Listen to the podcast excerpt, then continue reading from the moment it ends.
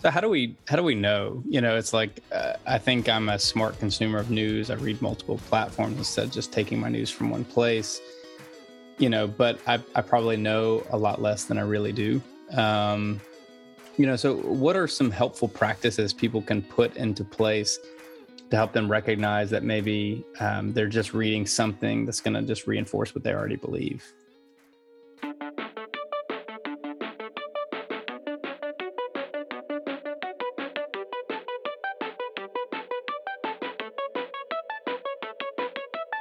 This is the CBF Podcast Conversations. Each week, we are bringing you stories from across the world of people doing groundbreaking and innovative work in renewing God's world.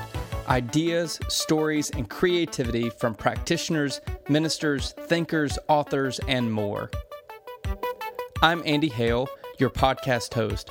We're excited about another year of delivering interviews worth your time, attention, and collaboration.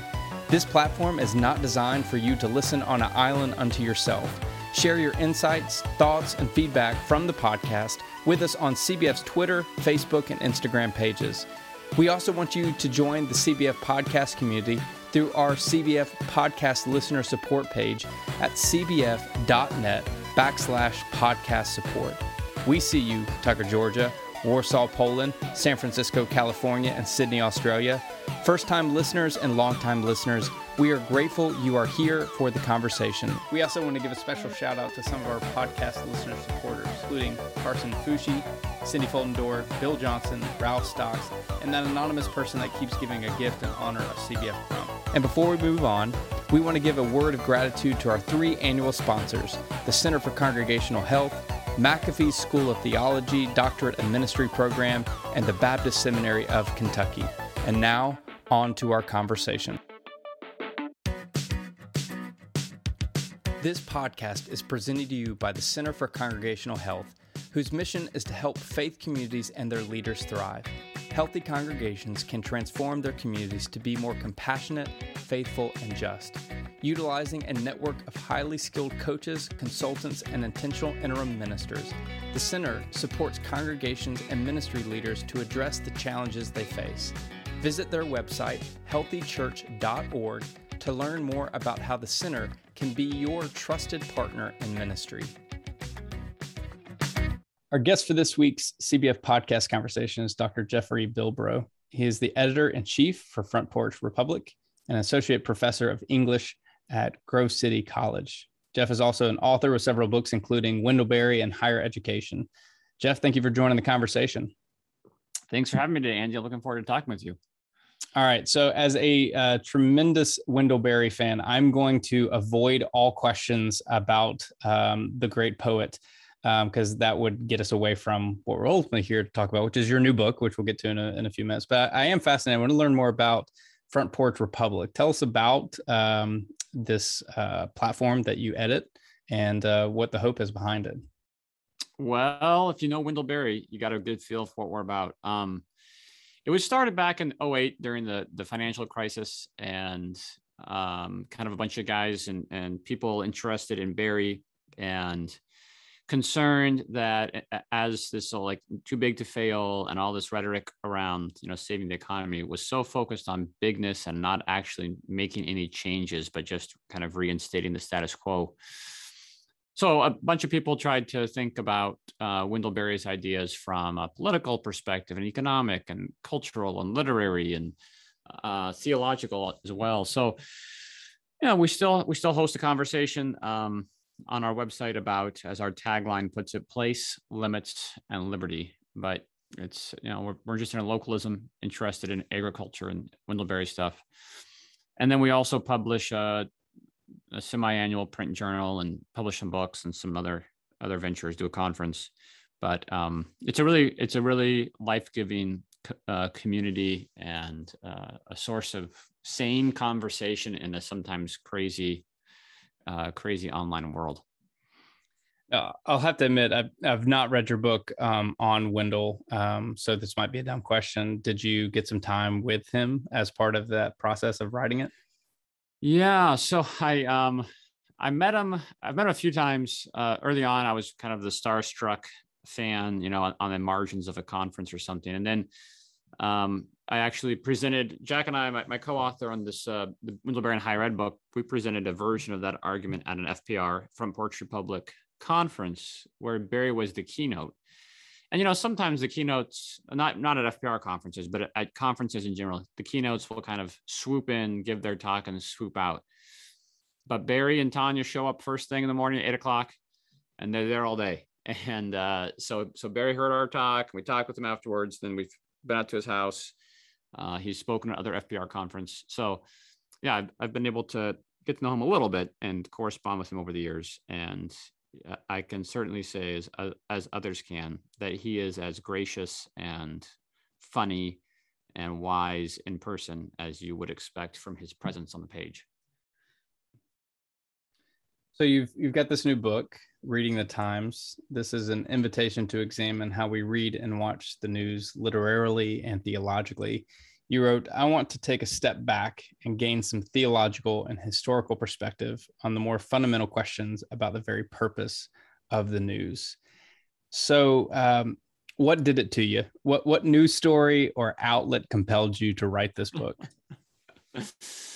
well, it's kind of uh, I've been toying with these ideas for quite a quite a few years. In part, uh, sparked by my interest in Berry and healthy communities and then just watching myself and my students kind of struggle to to navigate what are often very unhealthy online communities and, and news discourse and uh, and yet speaking of unhealthy discourse it was a tweet that provoked this book. One of my friends um, martin wendell jones uh, tweeted out that christians really need a book about how to think carefully about the news. And that was the kind of provocation i needed to crystallize a lot of these uh, thoughts that had been gestating, I guess, for a while. And uh, so after that, I kind of put together the the outline and um, tried to, to collate a lot of these ideas that had been mulling around, and and then I wrote the book.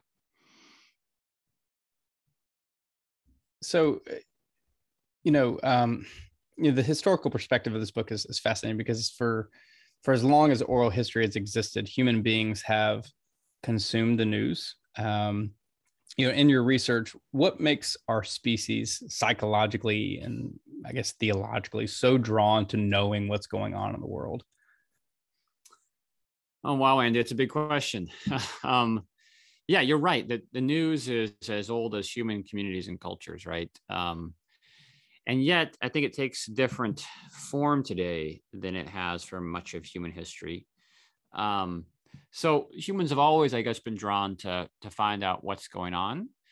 Um, but for most of human history, there I, I think there wasn't a sense that something radically new could happen. So, um, you know, this is I talk about this a little bit in my time section. For most of human history, there has not been a con- consistent global calendar, right? People dated events from um, the reign of a particular king or a particular uh, earthquake or flood or some other natural event that everyone could remember. And, and the idea is that there's just not anything radically new that's going to happen. You know, uh, kings rise and fall, dynasties rise and fall, empires rise and fall, droughts come, disasters come, but nothing fundamentally disrupts the order of, of the world. And obviously, the Christian gospel says, well, there's good news and something happens and it's good and it's new. And so, in the wake of that, uh, uh, there's a lot of complex story here that I try to tell briefly, but um, in the wake of that, eventually you get this sense of a progressive notion of, of history that new things are happening and that there's a radical break from the past. And so I think in the last couple hundred years, as technologies of communications and, and other kinds of technologies have accelerated, there's more and more of a felt sense in our culture that um, things are getting better or progressing or moving some way. And um, new stuff is happening and it's really exciting. So the, the kind of curiosity that, that maybe that preys upon is a perennial human problem uh, challenge tendency. And yet the the ways that we experience it today are you know relatively within the last couple hundred years, I think, relatively new.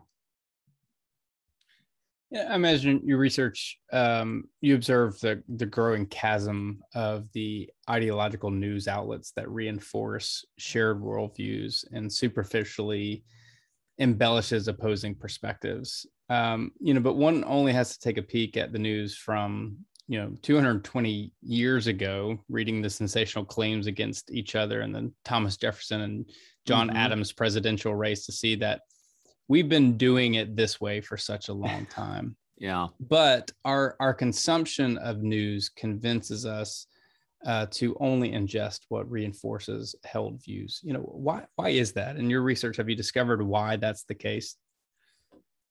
Uh, yeah, I mean, there's there's a lot of good research I think on this, and you can you can look at it from a, a psychological perspective and how you know th- things like confirmation bias, uh, other other kind of framing biases lead us to, uh, you know, you know, read news and and resonate with the, the kinds of perspectives that we already agree with, and discount those that we disagree with.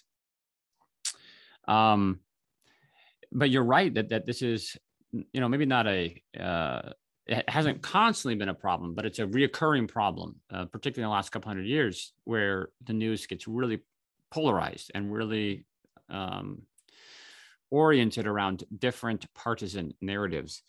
So you see that in the in the early Republican years. Obviously, then we had a civil war, um, and, and, you know I think in the mid 20th century, due to a variety of reasons, um, some technological, some geopolitical with you know the, the greatest threats to america being outside and sometimes when your enemies are outside that kind of unifies um, the community uh, that that the polarization of the news seem seems to diminish. Um, but obviously in the last several decades at least it's it's amped up again. And i think when the ecosystem is so polarized it makes it even it makes it both more difficult but also more important for Christians to um, to kind of resist those tendencies and find ways to foster uh, real dialogue and uh, you know listen to and think with people from from different perspectives than our own. Let's talk about uh, clickbait. Uh, it's a term that refers to eye-catching headlines that sensationalize a story in order for readers to to to read or to to click and, and view and watch something. Um, you wrote, "We can't simply blame journalists for these developments. Existential economic pressure leads newsrooms to adopt such tactics, and they wouldn't be effective if readers demanded more substantive fare." Um, you know, are you surprised at how easily people fall prey to these tactics, or you know, in studying uh, these specific tactics, you know, were you were you shocked or surprised by some of them? That's an interesting question, Andy. I think sometimes I am surprised when, uh, you know, I'm, I'm, an academic. I work on uh, on a college campus, and I interact, correspond with a lot of smart people. And uh, so, yeah, sometimes I think I can be kind of guard that someone whose work uh, or thinking I really respect in some ways uh, can fall into these same habits. But it's also it's then it's a good reminder that we are all prone. I think it's Daniel Kahneman in his book Thinking Fast and Thinking Slow, he talks about how he studied um, sort of psychological biases for a long time for his whole career. Really, he's won a Nobel Prize, and he he says something to the effect that he doesn't think he's really any more um, immune or guarded against these errors, these fallacies than he was when he began. So that's kind of a sobering, uh, a sobering thought um, so I think we, have to be sort of honest about our own susceptibility that we can oftentimes see the mote in our neighbor's eye more clearly than we can see the beam in our own eye, as Jesus reminds us. Um, and that's why we need uh, healthy, thick communities who can call us out and say, "Hey, you know, you're going down a, a, a black hole here in terms of what you're reading and thinking about." And um, you know that's what we need good friends to, to hold us accountable. So how do we how do we know? You know it's like uh, i think i'm a smart consumer of news. I read multiple platforms instead of just taking my news from one place. You know but i, I probably know a lot less than i really do um, you know so what are some helpful practices people can put into place to help them recognize that maybe um, they're just reading something that's going to just reinforce what they already believe. Yeah. Well, I think um, a couple things to that. One is some of the practices that we think uh, about maybe aren't as helpful as as they seem to be. And actually, after I wrote the book, then I, I read this new book by Chris Bail called Breaking the Social Media Prism. That's quite good. And he talks about, uh, he sort of provides confirmation of um, something I argue in this book, which is that diversifying your social media feed and just reading people on different sides of the political spectrum doesn't necessarily make us more informed or more thoughtful or um, lead us to a kind of a fuller perspective on truth.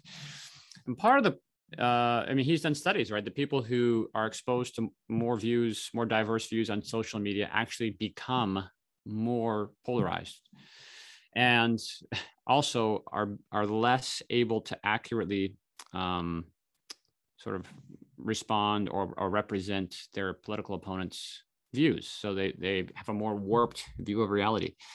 So sometimes I think um, we need to actually, perhaps paradoxically, read less and spend more time um, engaging with our neighbors, um, engaging in dialogue with people, reading books, uh, reading reading things of substance. You know, Alan Jacobs talks about um, temporal density, right? having this sort of uh, a grounded sense of reality in grounded in old books, grounded in long essays, grounded in real conversations with people. Um, and that then enables us to uh, engage more thoughtfully uh, and with discernment in the conversations of the, the digital public square. So um, that's, I guess, one cautionary word. And, you know, throughout the book, I try to give some particular examples of ways that we can practices that we can undertake that might help. So um, one maybe small but I think helpful thing that I suggest is uh, going for a walk.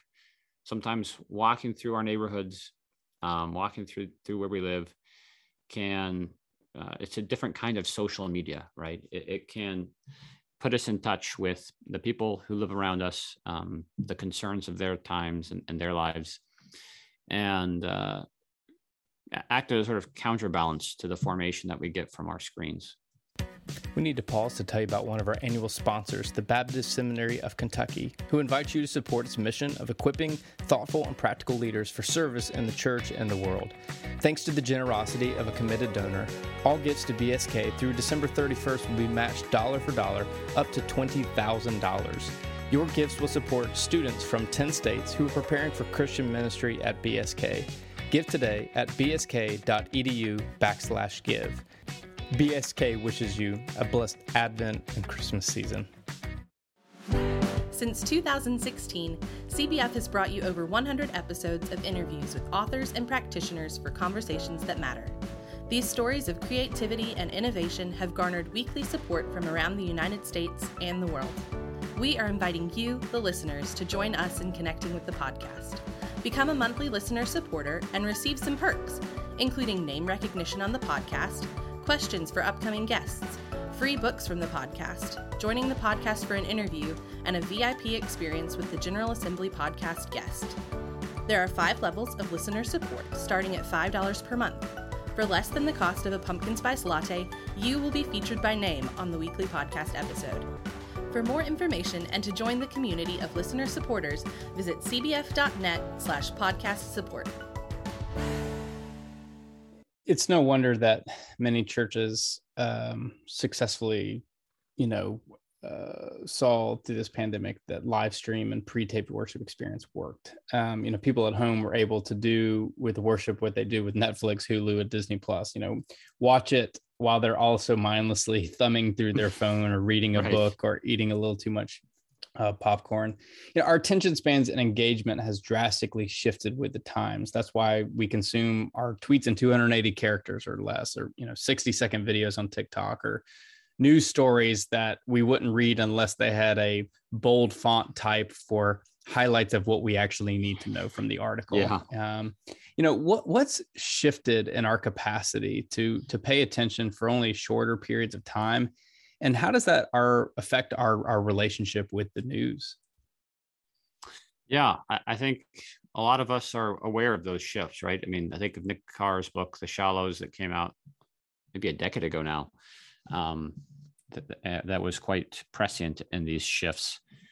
Um, and and I think, uh, yeah, again, a couple things. Maybe you know your your point about church services is relevant because that's just a great reminder that some of these virtual substitutes are not lossless substitutes, right? There's a real maybe maybe in times of um, extremity they can be you know the right thing to do, but uh, there's real a real loss involved in shifting um, an embodied worship experience to a screen. And similarly, there might be a real loss involved in shifting um, our our engagement with the news from a printed paper that arrives on our doorstep to a um, a timeline that we scroll through and is filled with you know cat videos and a long form essay and a, a clickbait headline and you know photos from from our friends so uh, maybe you know we have to find ways to navigate the reality that we live in but we should also be be cognizant, I guess, of the consequences and the losses involved. And then uh, seek whenever possible to uh, to pick up better uh, better practices, right? So, um, one of the things that I talk about in terms of attention is uh, if if we're interested in news stories of a particular topic, you know, maybe we're drawn to issues of racism or or climate crises or um, international relations or migration or whatever the you know whatever headlines seem to be catching our attention, maybe that is a a, a sign that we are called to dig deeper into that topic. And so maybe rather than trying to know a little bit about everything that's going on, it would be more healthy and we might be able to, to think more carefully if we read a bunch of books and essays um, about the history and sort of deep uh, issues regarding one particular topic and then uh, that will inform the way that we read stories about about that topic and hopefully that will give us insight in ways that we can be responsive to those issues and, and get involved in way in redemptive ways in our communities or uh, whatever our sphere of influence might be you wrote uh, news as spectacle, whether a political scandal, a natural disaster, a terrorist attack, or almost any story as rendered by television shapes those who consume it to be passive spectators.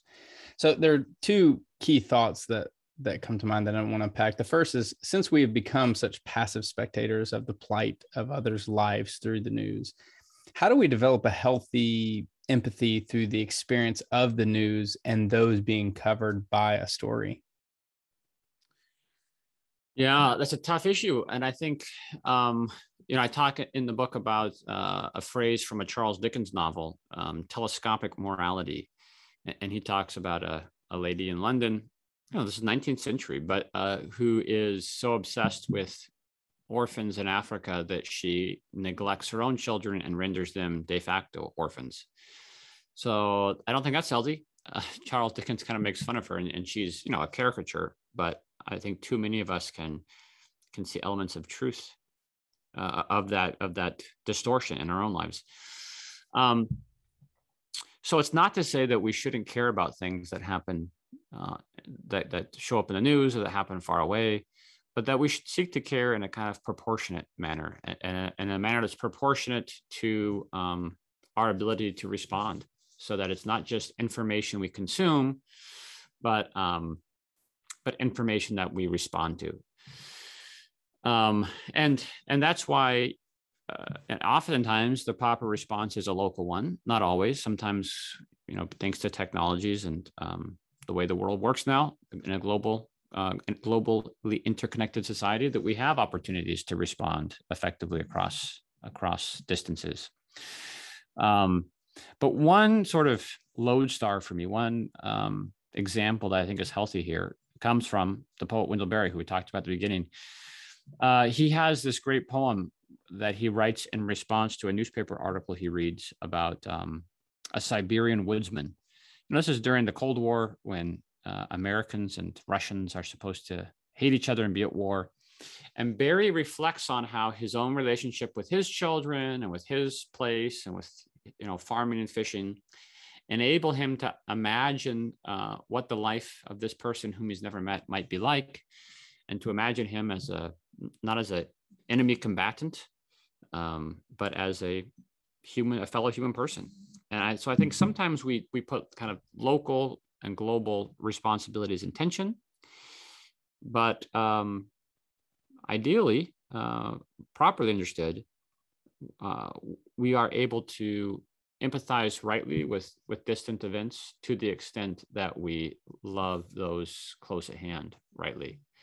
Um, so so if we want to empathize better with people people far away we might need to start closer at hand so there's the the other side of this you know that as we've talked about that we tend to consume news that uh, reinforces our worldview that sometimes we can care too passionately about a news story, especially if it ends up being a misleading news story that right.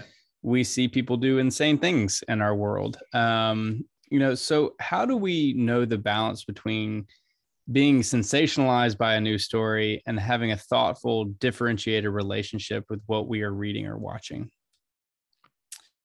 Yeah, that's a great question, and I see this all the time. Uh, it's yeah, it's frustrating and concerning, and I think it's challenging uh, because all the things I said earlier about our own fallibility applies. Uh, but we need to, you know, I think I think I talked a little bit about doing an um, uh, an emotional audit sometimes. Like, what are we getting outraged about? And if I'm getting all worked up and angry about, you know, some stupid thing that TV talk show host said last night, or uh, about a crazy person uh, who said something in a street protest, or you know, some outlandish thing that happened, that's probably not healthy, right? I'm probably getting all emotionally worked up about really random, rare, uh, non-typical things.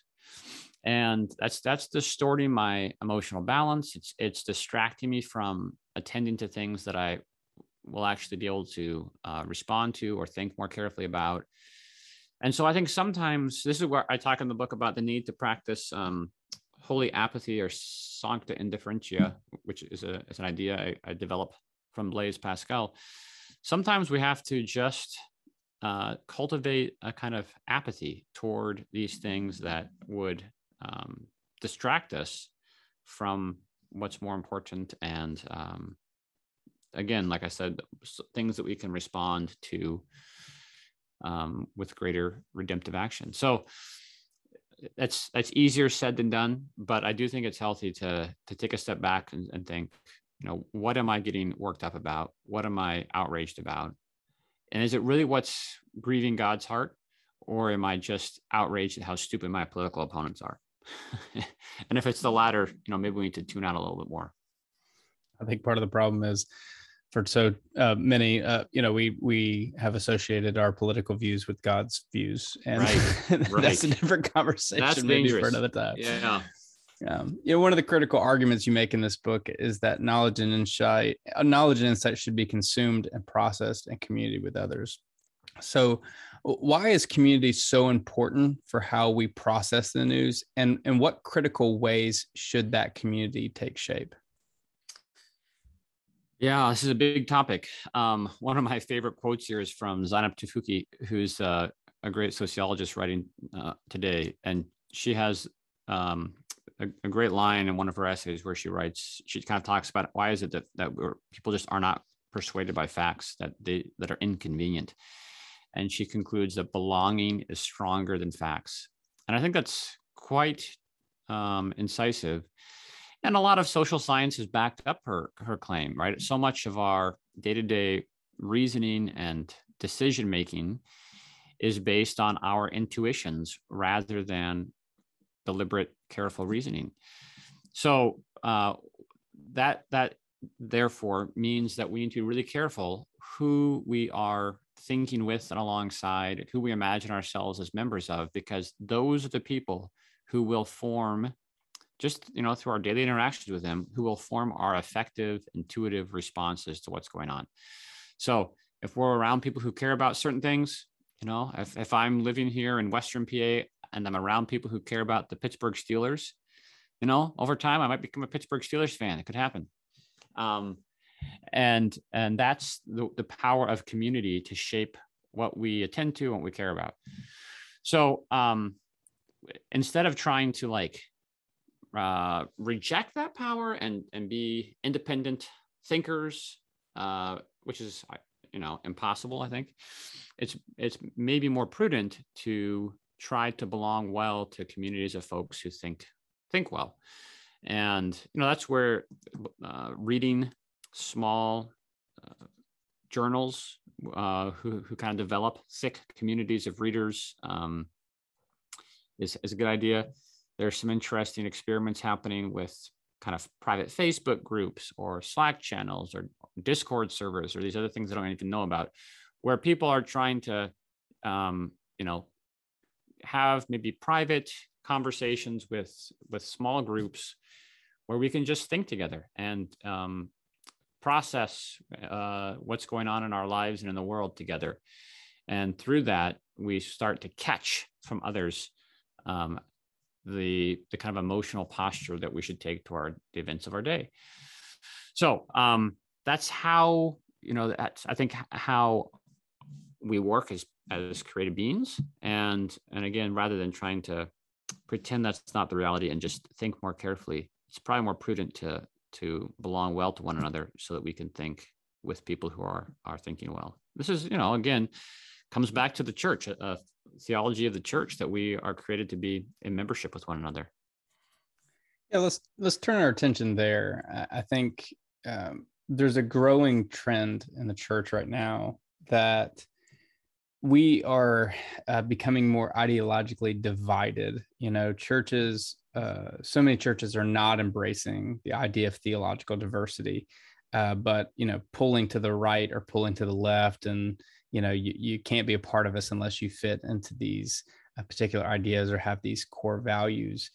You know our, our, our churches are becoming you know this divided place with the 2016 and 2020 election proof of our division within our communities over over politics and, and candidates. I don't know how many friends of mine that spoke out against things um, you know during the last administration during the last election cycle and were chastised, you know, over it. Um, you know, so theologically, what might ministers do to create healthy platforms for spiritual formation and civil dialogue around the many things that are going on in our communities in the world? Oh, Andy, that's such an important but difficult question. I think, yeah, it really grieves me, and I and I think you you said it really well, but it really grieves me that that uh, the American church landscape is becoming more and more uh, segmented along uh, political divides. You know, especially I think you talked about the recent elections, but I think COVID too has exacerbated this, where um, people now want to go to a church that responds to COVID in you know just the right way. Everyone has a different opinion on what just the right way is, right? And the tragedy there, I think, is that we have put uh, lesser goods before theological goods. So, so, instead of prioritizing grace and truth and the unity of the body of Christ and, and love for one another, we prioritize having the right political or um, medical opinion about something, and that is ridiculous. And yet, it also it speaks to um, the way that so often we are um, Americans or Republicans or Democrats or whatever first, and then also Christians. And so I think um, reversing, reorienting the, the order of our allegiance is important. Uh, and obviously, you know, someone like Paul or or Saint Augustine has a lot to say about that, about where where our primary allegiance should lie. But that's easier said than done. It's easier for you and me talking about it to to say this is how it should be. It's tough when you're a pastor leading a church and you have congregants on one or both sides um, saying sayonara because they don't like your your politics or your response to the virus. Um, so I think there is a role for kind of parachurch organizations to, to help because maybe it's less threatening when it's not coming from your local congregation and when, when there's an encouragement to talk to people, but then you don't have to also worship with them on, on a Sunday. So I think that can be uh, a, a help. And I think um, you know pastors need to be creative in their local contexts regarding what kinds of uh, spaces for conversation and dialogue that they might establish and, and cultivate um, that, that could help people uh, own their commitment to the body of Christ first and foremost and say, hey, we, we are Christians, we belong to one another. And we can also talk about these issues and we can walk out of this room still disagreeing about uh, vaccines or masks or whatever. Um, and, and, yet know that we belong to the body of Christ and that that is our primary allegiance and commitment. So again, it's easier said than done. I don't have any like magic wand, but I think uh, that is one of the most pressing challenges in the church today.